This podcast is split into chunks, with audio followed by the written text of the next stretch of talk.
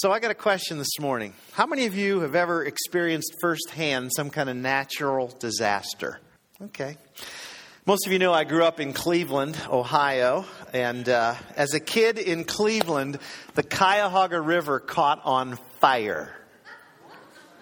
Now, that's not a natural disaster, but that's pretty cool, isn't it? No? It, it literally did. That, that river was so toxic and so polluted that it caught on fire one day. A river caught on fire. I mean, that's straight out of the book of Revelation, isn't it? I mean, that kind of stuff happening. Wow. Okay, that's not a natural disaster, but it makes for a good story when you think about it. Uh, I've got a question for you this morning, and I want to do something a little different this morning, okay? I want you to get yourselves in groups of, I don't know, two, three, four, five, six people at the most. Four is probably the ideal number in this. And I want you just for a minute or two to discuss these questions. What's the worst storm or natural disaster that you have ever experienced firsthand? And how did you feel during that event? Okay? What's the worst natural disaster that you've ever experienced firsthand, and how did you feel during that event? So, I'm going to give you two minutes, so I don't want big, long stories. Get in little groups of around four and talk for a minute. There's a point to this, okay? Okay, let's uh, let's wrap it up if we could, please. If, if you didn't get a chance to share your whole story, uh, you can do so when we're done today. Okay, I got to tell you, standing up here, either you guys are in the most talkative mood you've been in in a long time, or you have experienced some amazing natural disasters.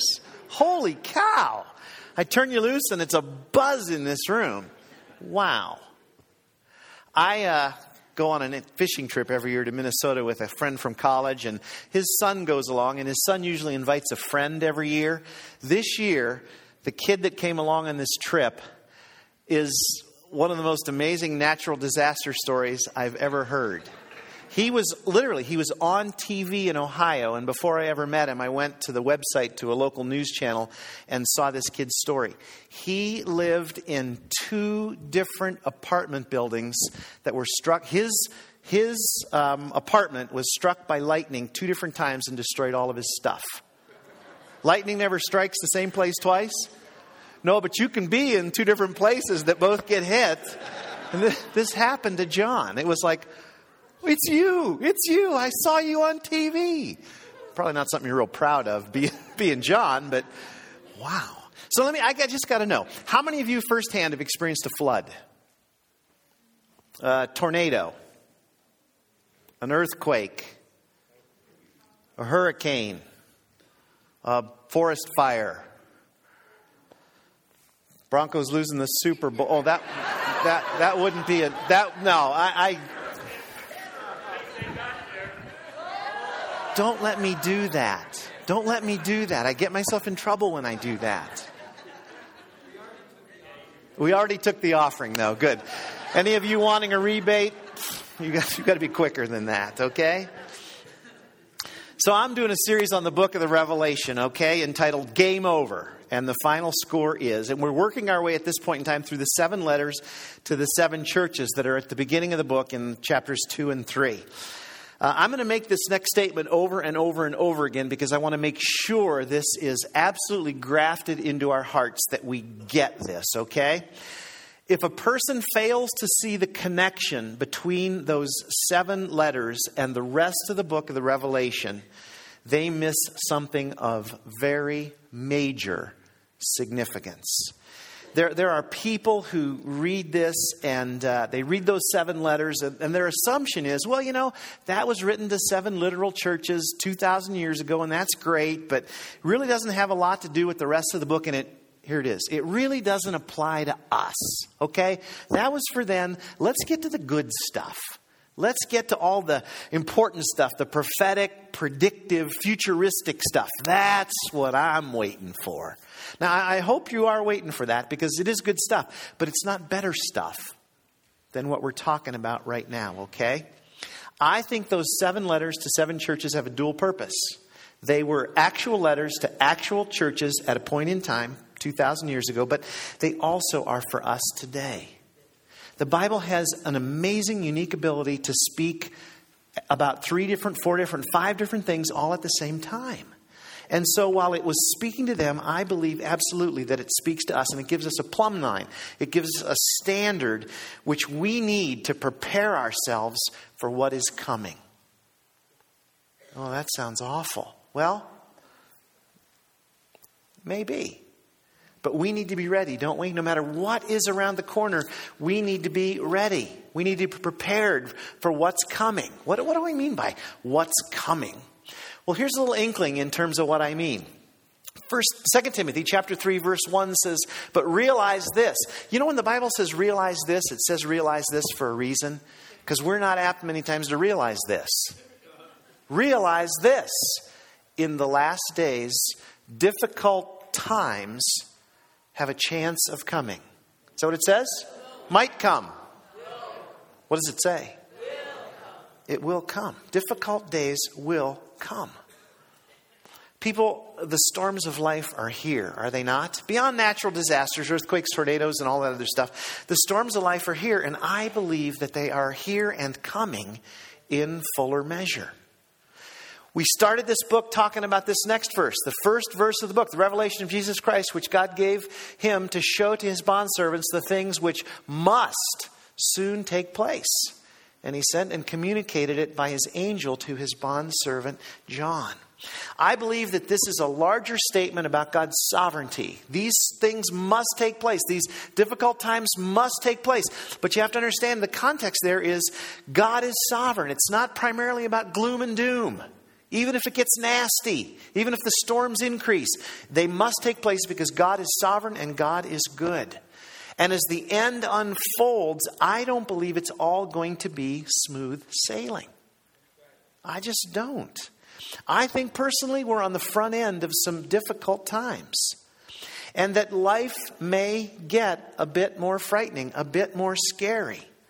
But what we need to do in the midst of that, perhaps being the truth, is examine and test ourselves and our own personal readiness.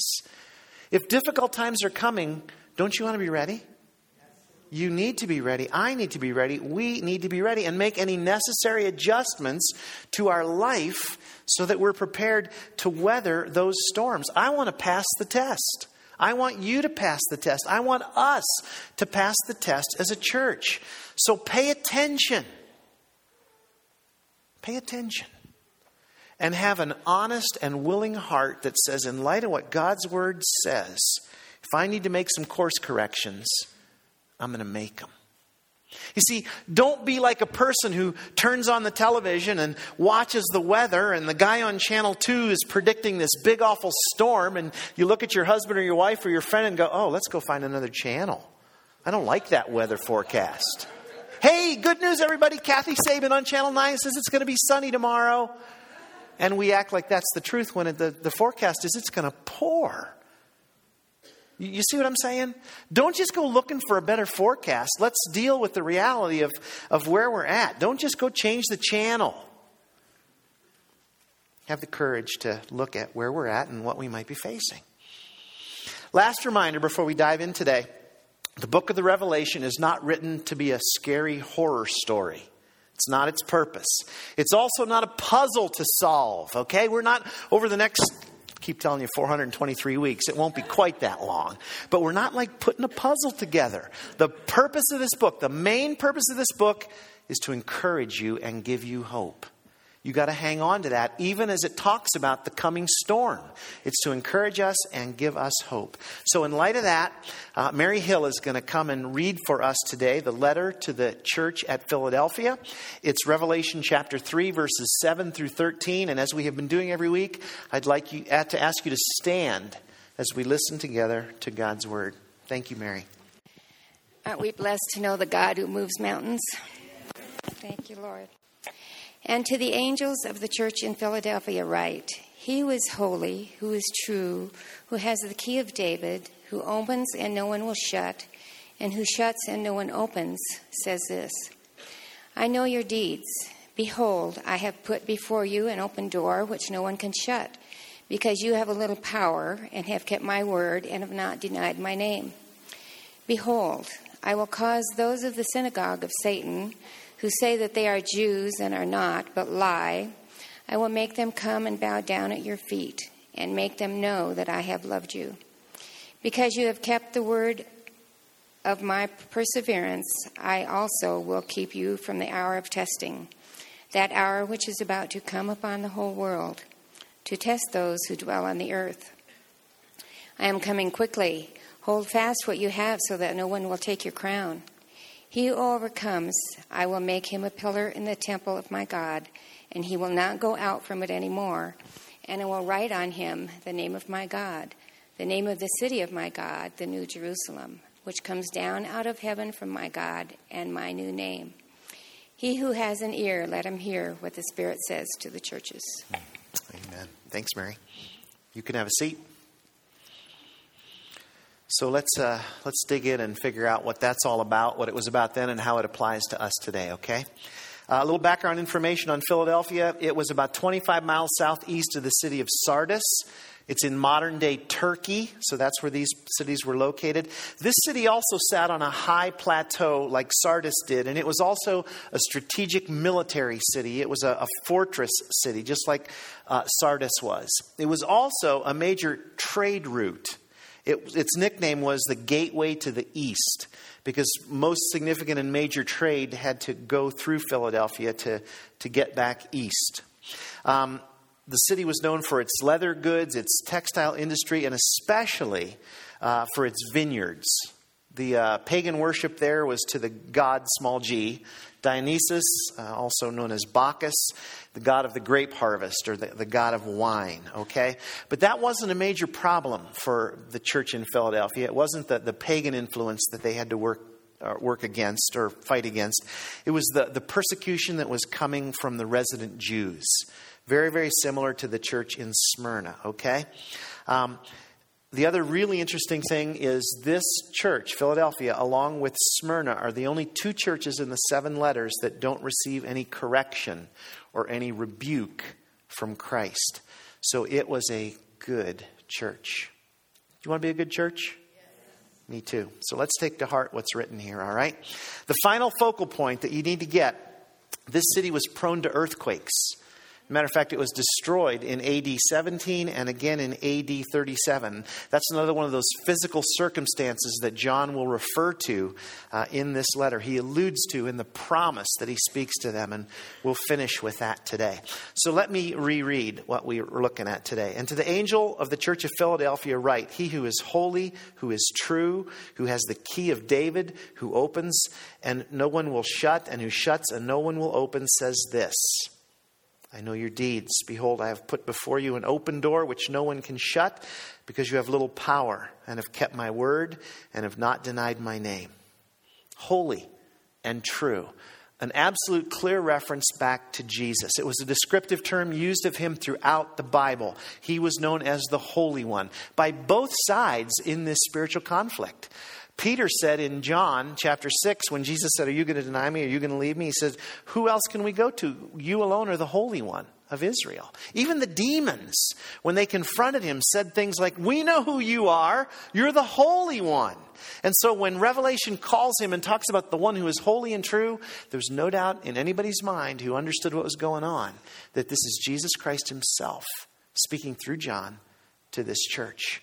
The word true is an interesting word because it has a dual meaning. To the Greeks, it meant one thing, to the Hebrews, it meant another. To the Greek, the word true meant something that was real, something that was genuine.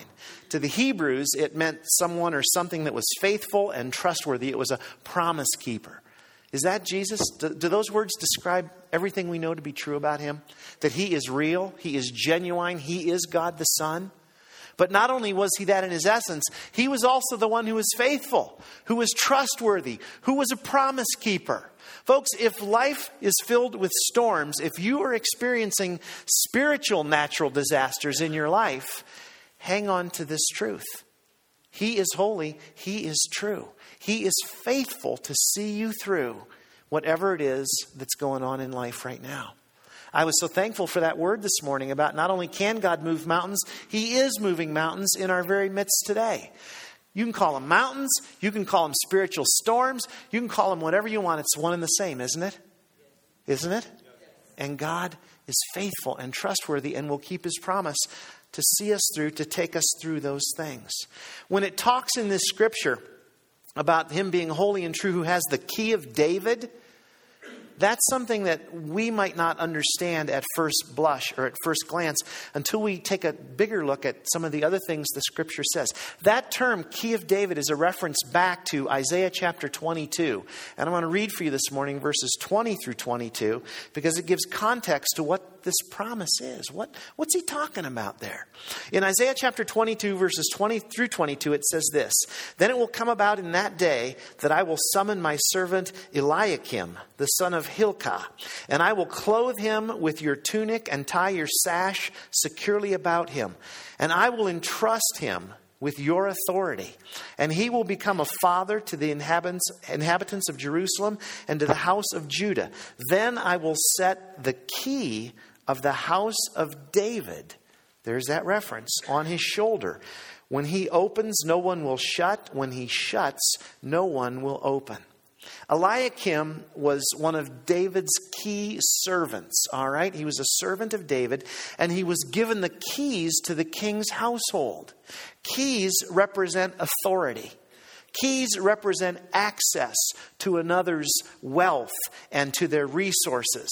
And Eliakim, in this story in Isaiah 22, was authorized to exercise full administrative power and authority in the king's name over the king's stuff. Okay. well, the promise here to this church and to us is that the one who is holy, the one who is faithful, the one who is true, has given us that same set of keys. That in Jesus, we have been commissioned and given authority in His name. We have been given the resources of heaven, not for our own personal selfish disposal, but to advance His kingdom, to proclaim His gospel, to move that message forward. Folks, how's that for good news? I think it's great news. This spoke to the people in the church, the Christians at Philadelphia, because it was very much like Smyrna in that there were Jews in the synagogue who were claiming and saying and teaching that we, the Jews, are the real people of God. We who follow and believe in Moses and David, the prophet and the king, we're it. And they were very aggressive in teaching this, trying to deny that Jesus was the Messiah, and they were working hard to convince others of that truth. This statement that refers to, I've given you the keys of David, is Jesus himself validating to them that not only is he the Christ, not only is he the Messiah, but you, as followers of me, Jesus says, you are the true people of God.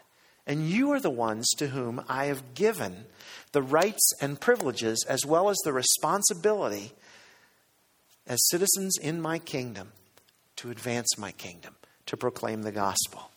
And as Jesus has the absolute power and authority to give entrance and exclusion into the kingdom and from the kingdom, that door that no one can close if it's open and no one can open if it's closed, he is confirming to these people, You are mine.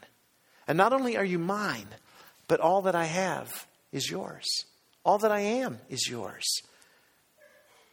Can you let that sink in for a minute to your heart as a Christian? Because that promise is not just to the church at Philadelphia, is it? It's a promise to us as well. If we are in Him, if we're in Jesus, if we've placed our faith in Him, then we've been given that same key of David symbolically that, that the resources of heaven are ours. Again, not to use selfishly, not to use just for our own gain, but to advance his kingdom. Folks, that's great news. Somebody ought to shout about that. That's great news. You don't get in because you're a Jew. That's the message to them. Being a Jew is neither here nor there. You don't get in. I don't get in because I'm a Baptist or a Methodist or a Pentecostal or a charismatic or a Presbyterian or a Lutheran or anything. You don't get it because you're a Boy Scout or a Girl Scout or an Eagle Scout or a member of the Kiwanis Club or anything else. You mean I shouldn't be a member of the Kiwanis Club? That's not what I'm saying. I'm saying that doesn't get you anywhere in the kingdom of God. How do you get in? What's your entrance? Who's your entrance? I'll give it away. Who's your entrance? It's Jesus. It's faith in Him. That's the point of this. To the Jews, it's not about being a Jew and thinking you're somebody, and to you and I, it's not about anything that we are that makes us think we're somebody. You're in because of what Jesus Christ has done for you and done for me in that work on the cross. That's it, folks. Okay. I know your deeds. Behold, I put before you an open door no one can shut because you have little power and have kept my word and have not denied my name. Deeds are important, okay? I, when I say, you know, it doesn't matter, it doesn't on the one hand, but deeds are important because they're, they're the fruit of the relationship you have with Jesus. They, they're not something that earns you approval and earns you entrance into the kingdom, but your deeds are important. I, I don't want to ever minimize that, but they're a result of that relationship, not the thing that gets you the relationship. There's a very odd statement here, though. I know your deeds, you have little power. Does that sound like a diss to you? You have a little power. It's, it's not. It's not a diss, and I want to explain that to you a little bit this morning. I think as Americans who are just so obsessed with power and position and all these other things, we read that and go, oh, that's kind of a bummer, isn't it? I thought you said you didn't have anything against them. They don't have any power. That's not a diss, okay? That's not a diss at all. It's not a backhanded compliment at all. Geez, you're not as ugly as I thought you were. It's not, it's not one of those, okay? It's nothing like that. I think it was the truth. I think Jesus Christ was looking at this church and looking at their physical circumstances and looking at their life in the natural world and making this observation You have very little power. Is that a bad thing? I don't think it's a bad thing at all. You see, when I read that, I instantly thought of the Sermon on the Mount. I instantly thought of what Jesus said in that first message that he preached Blessed are the poor in spirit, for theirs is the kingdom of heaven. What Jesus was saying there was, you know what? You're really blessed if you realized how spiritually bankrupt you are in and of yourself. That you, in and of yourself, are poor. You don't have the goods. You see, that attitude, realizing, oh God, if you don't come and help me, I'm, I'm poor, I'm bankrupt, I'm broke. That attitude, that realization opens up for you the kingdom of heaven. Because it's, it's genuine, proper humility. It also reminded me of a later beatitude Blessed are the, the meek, or blessed are the gentle, for they shall inherit the earth. That word meek, that word gentle, is the picture of a wild stallion who has been broken, who is now under control. And so any strength that you have, that I have, isn't about, look what I can do for Jesus. It's about any strength, any power that I have is submitted to Him as Lord. And He's going to work in and through that strength. It's under His lordship, it's under His control. Now, I don't want to give you a false picture of God by any means, but in my mind, that's when God kind of rolls up his sleeves, looks at you and me, and says, I can use you. I can use you because you've got this figured out. You are poor in spirit in and of yourself. You even the little strength you have, you understand needs to be submitted to me so that I can work through you, so that I can use you. That's the attitude that God is looking for. And so when he looked at this church and said, You have little power, there's nothing wrong with that. Folks, church, the issue in life is not how big a thing you do for God. That's not the issue in life. It's not the size of the deed that you do for Jesus. The issue is always faithfulness. It's always using whatever it is God has gifted you with, graced you with, to allow Him to work through you in humility to do whatever it is that He's called you to do. When Jesus in Matthew 25 tells that story about the guys with different talents and says to the ones who were obedient, Well done, good and faithful servant, enter into the joy of your master, it wasn't the guy who got five really got a lot of praise, and the guy who got two got a little less because he didn't have as many talents. The reward is the same, which proves the point. The issue isn't how big a thing you do for God, the issue is whatever God calls you to do, will you do it faithfully? And will you do a good job at it? With whatever resource, whatever strength, whatever ability He's given you to work for Him. Will you? Will you? Yes. See, That kind of faithfulness is so important. That's why, as a church, as your pastor, and as the other pastors on staff regularly say to you, you need to find what it is that God has wired you to do, and you need to do it with all your might. But I have little power. Is that an excuse? Not according to this letter, it's not. Whatever it is God has gifted you to do, find what it is and do it with all your might. Serve faithfully in the kingdom of God, whether that's in the church or outside the walls of the church. You were fashioned, you were created, you were made to do something that only you can do. Don't, don't sit on the sidelines. Don't be a pew potato. This is not a spectator sport. This is a participatory sport called being a Christian for the glory of God. Amen? That's how we have to live our lives. You see, when I read those words, you have little power, it always makes me think of 1 Corinthians 1.27. God has chosen the foolish things of the world to shame the wise, and God has chosen the weak things of the world to shame the things which are strong.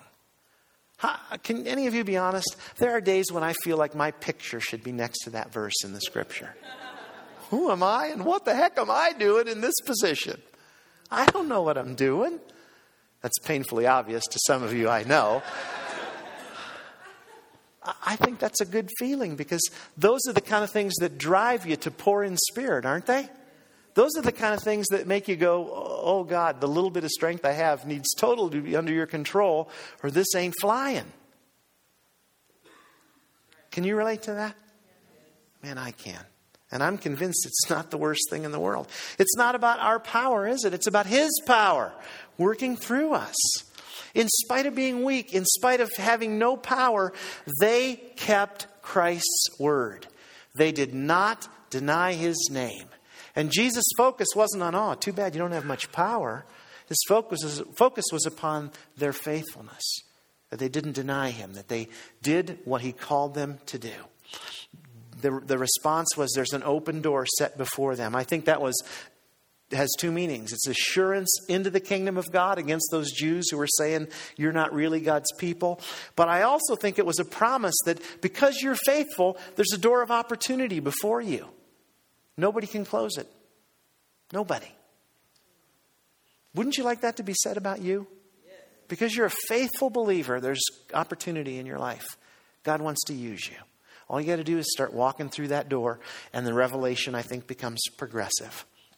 When I think of the church at Philadelphia, I so often think of Pastor Marcel and the churches in St. Marc. How many of you have been to St. Marc? Am I telling the truth or what? I mean, that is a church that you could look at and say, you have very little power. Is that a diss about them? No. They have very little power, but the power they have is being lived out in great faithfulness to God. And they may be physically poor, but spiritually, those people are rich, aren't they, Brian? They are rich in Jesus. They, they understand this principle that this is where they're living. Okay, next slide. Behold, I will cause those of the synagogue of Satan to say that who say that they're Jews are not, but they are not. I will, I will make them come and bow down at your feet and make them know that I have loved you. I'm not going to talk about the synagogue of Satan. You can go back a couple of weeks ago. I think it was on the 25th of September. I talked about that with relationship to the church at Smyrna, and I don't want to be redundant today. But I want to talk a little bit about that. I will make them come and bow down at your feet. What the heck? There are two different views of this, okay? I'm going to share the two views and I'll tell you where I lean. The first one is a view that's held by replacement theology people. We've talked about them in the past. The folks that think that the church now replaces Israel in terms of the everlasting covenant promises of God. And the belief is that that scripture means that the church's enemies at some point in time are going to experience public humiliation that before this is all said and done, they're going to come and bow down at the church's feet in submission to the church that is universally glorious and triumphant. I don't buy that one. There's two of us. I, this is the view that I hold, okay? I think that this scripture points to the Jews coming back to faith in Jesus, as well as a whole bunch of Gentiles doing the same. And by Gentiles, I just mean people who aren't Jews. You may read that and go, Excuse me, where in the world did you get that? From, from that statement, they will come and bow down at your feet and make them know that I have loved you. It's a great question. Thank you, Ken Uh, if you know me at all, you know that my, my life verse, my guiding principle is Psalm 119, verse 160, that says, The sum of your word is truth, which means you got to see the bigger picture. You can't take a little, a little verse out of context. You have to have the whole counsel of God as best you can on something, and you need to add it all together. The sum, add it all together and find what the truth is. I wish I had more time this morning to expand on this, but I don't. You might want to write these references down and go study them a bit on your own. But as I read these scriptures to you out of the book of Isaiah and out of the book of Ezekiel, and David, we're going to just kind of buzz right through these, okay?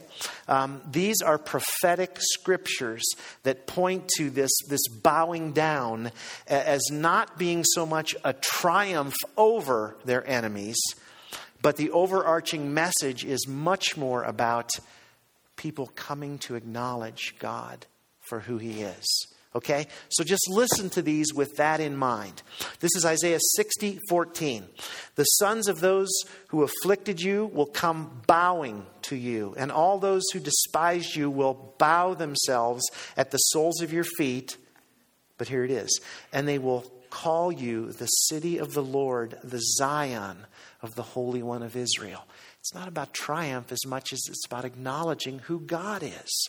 Isaiah 45 14, thus says the Lord, the products of Egypt and the merchandise of Cush and the Sabaeans, men of stature, will come over to you and will be yours. They will walk behind you. They will come over in change and will bow down to you. They will make supplication to you. Surely God is with you, and there is no one else, no other God. Acknowledgement. That's the primary thing. Isaiah 49 23 Kings will be your guardians, and their princes your nurses. They will bow down to you with their faces to the earth and lick the dust of your feet, and you will know that I am the Lord, and those who hopefully wait for me will not be put to shame. Ezekiel 36, 23, I will vindicate the holiness of my great name, which has been profaned among the nations, which you have profaned in their midst. Then the nations will know that I am the Lord, declares the Lord God, when I prove myself holy among you in their sight. Finally, Ezekiel 37 28. And the nations will know that I am the Lord who sanctifies Israel when my sanctuary is in their midst forever. Every one of those scriptures speaks of two things a restoration of Israel back to faith in God, which is what Romans chapter 11 is all about. Go listen to old sermons in this series or a couple before that, and you'll hear about that. But it's Israel coming back, and it's also the Gentiles coming to Him. That's what it means. It's not about some triumph, it's about God proving Himself. And here's a little something I want to let you in on personal belief Take it for what it's worth. Don't have to believe it if you don't want to. But I believe as, as this thing unfolds, and as Israel is kind of the focal point of the Arab world in terms of its destruction, you with me? You see that trying to go on right now?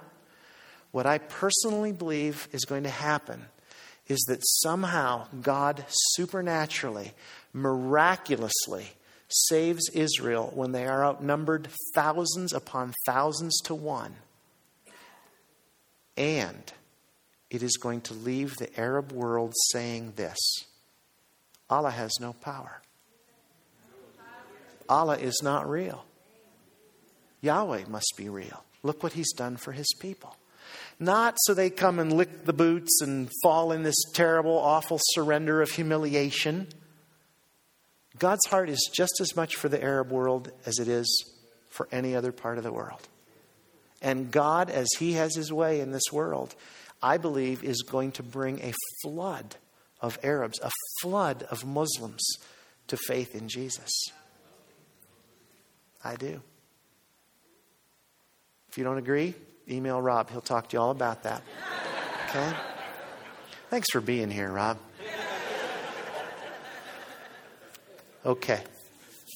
Behold, I will cause those of the synagogue of Satan who say they are Jews and not but lie. I will make them come and bow down at your feet and make them know that I have loved you.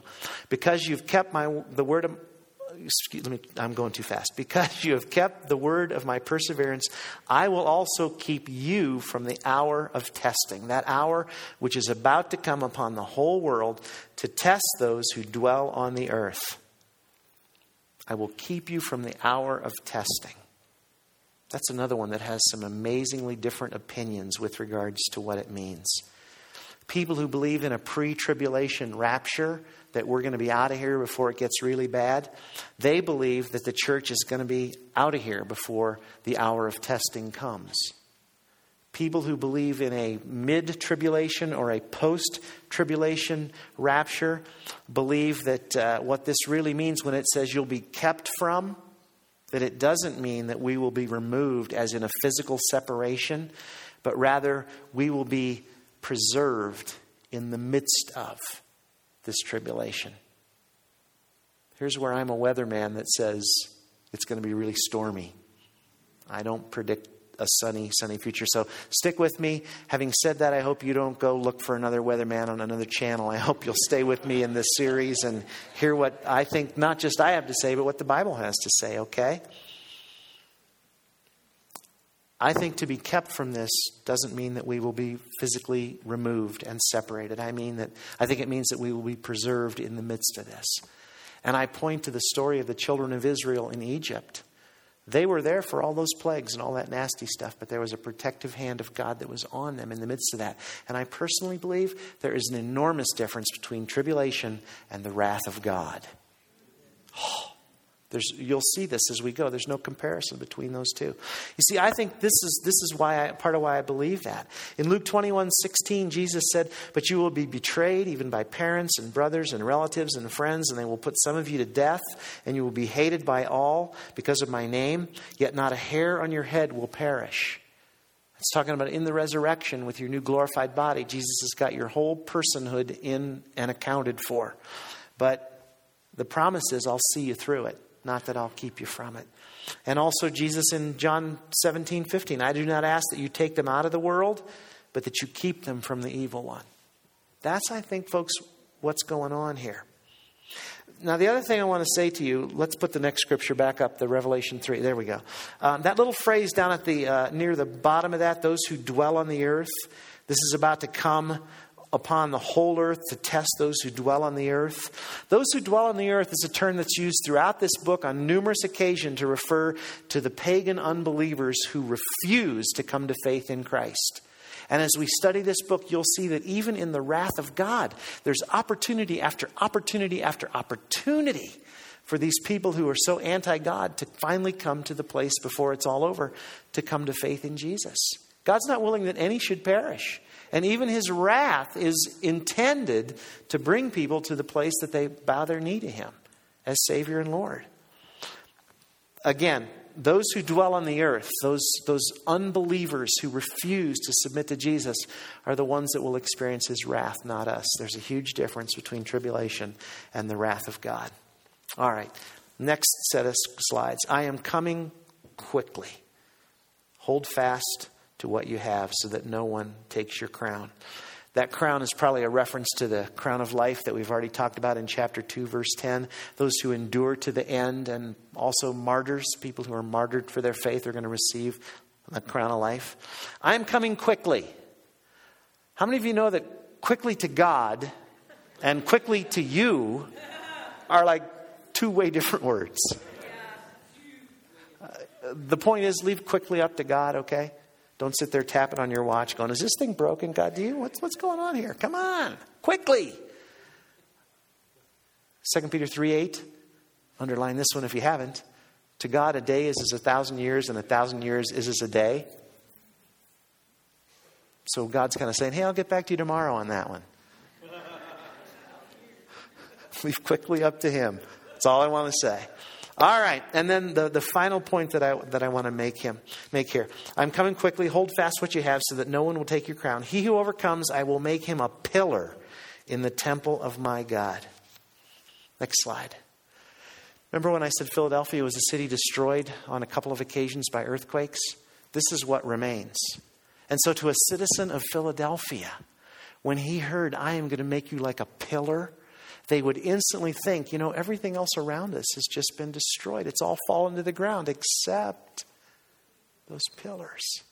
And so there was a promise in that statement to them that said, hey, I don't care if it gets nasty, I don't care if there are storms in your life. You endure, and that's how you'll be. You can make it through this no matter how bad it gets. Do you believe that? You should because it's the truth. There's no promise in this that it's always going to be sunny outside. Oh, sunny in Philadelphia. That's a TV show, isn't it? It's always sunny in Philadelphia. I've never seen it, but wow, I just thought of that. Probably shouldn't have because it doesn't mean anything and it makes no sense. But anyhow, it's not always going to be sunny in Philadelphia. There's going to be storms. You raised your hand earlier about natural storms and natural disasters that you've been through. So here's what I want to do in the 10 minutes we have left. I want you to get back in your groups, okay? And here's what I'd like you to do I would like you to talk about how you relate personally to the church at Philadelphia. What's the Spirit saying to you personally? That's always the message. If you have ears, hear what the Spirit is saying. What's the Spirit saying to you? And how do you relate to two things? How do you relate in your personal life to having little power? Oh man, I totally relate to that one, and here's how. And then the other question is what are, where are the storms that you're facing in life?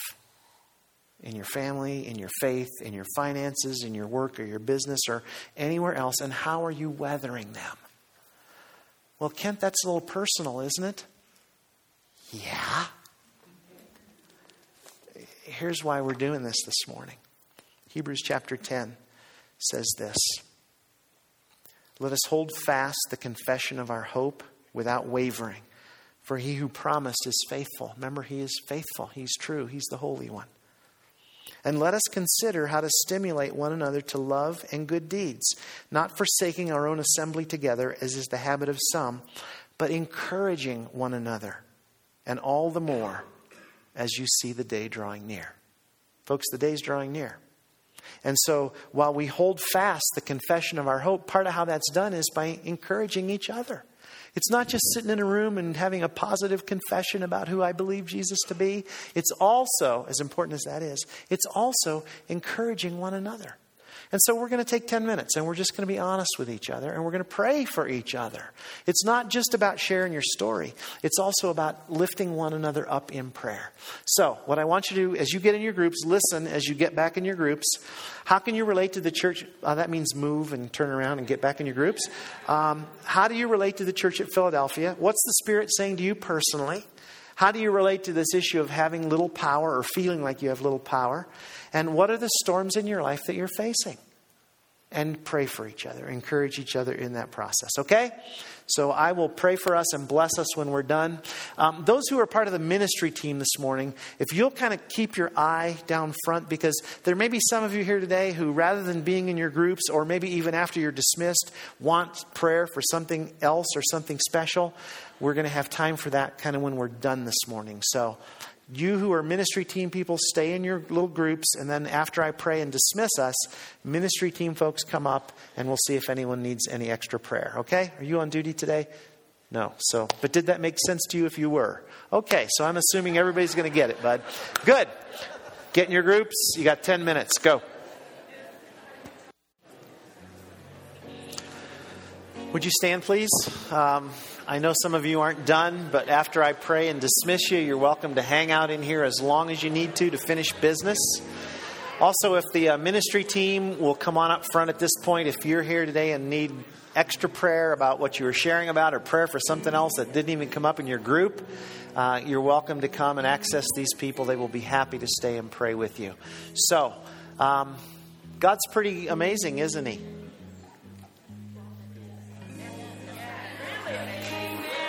Good. You're getting it. God is amazing. You know, we, we, we sing, we shout, we dance because He's good, not because everything in life seems good. If it were up to that, we'd all just be sitting here in stunned silence. It's not about the circumstance, it's about putting our eyes on the one who controls the circumstance. And in the midst of the floods and the torrential spiritual rains or whatever else you got going on, God is still good. God is still in control. And God is still desiring to work this for your good and to the good of those people you just prayed for. Believe it? It's the truth. So, Lord, thank you for that today. We believe it, even when we're not seeing it all yet. We believe it because you said it and it's who you are, the core of your being. We're thankful again for these letters to these seven churches, and we're kind of amazed as to, wow, they really apply to us today. That is the miracle of your word. That is the power of your word operating in our lives. And so, Lord, let this word today encourage us and give us hope that even in storms, uh, you're going to see us through them. You're going to bring us out the other side better for them. We hang on to that today. And rejoice in that truth. In Jesus' name, amen. Okay, bless you. Have a great week.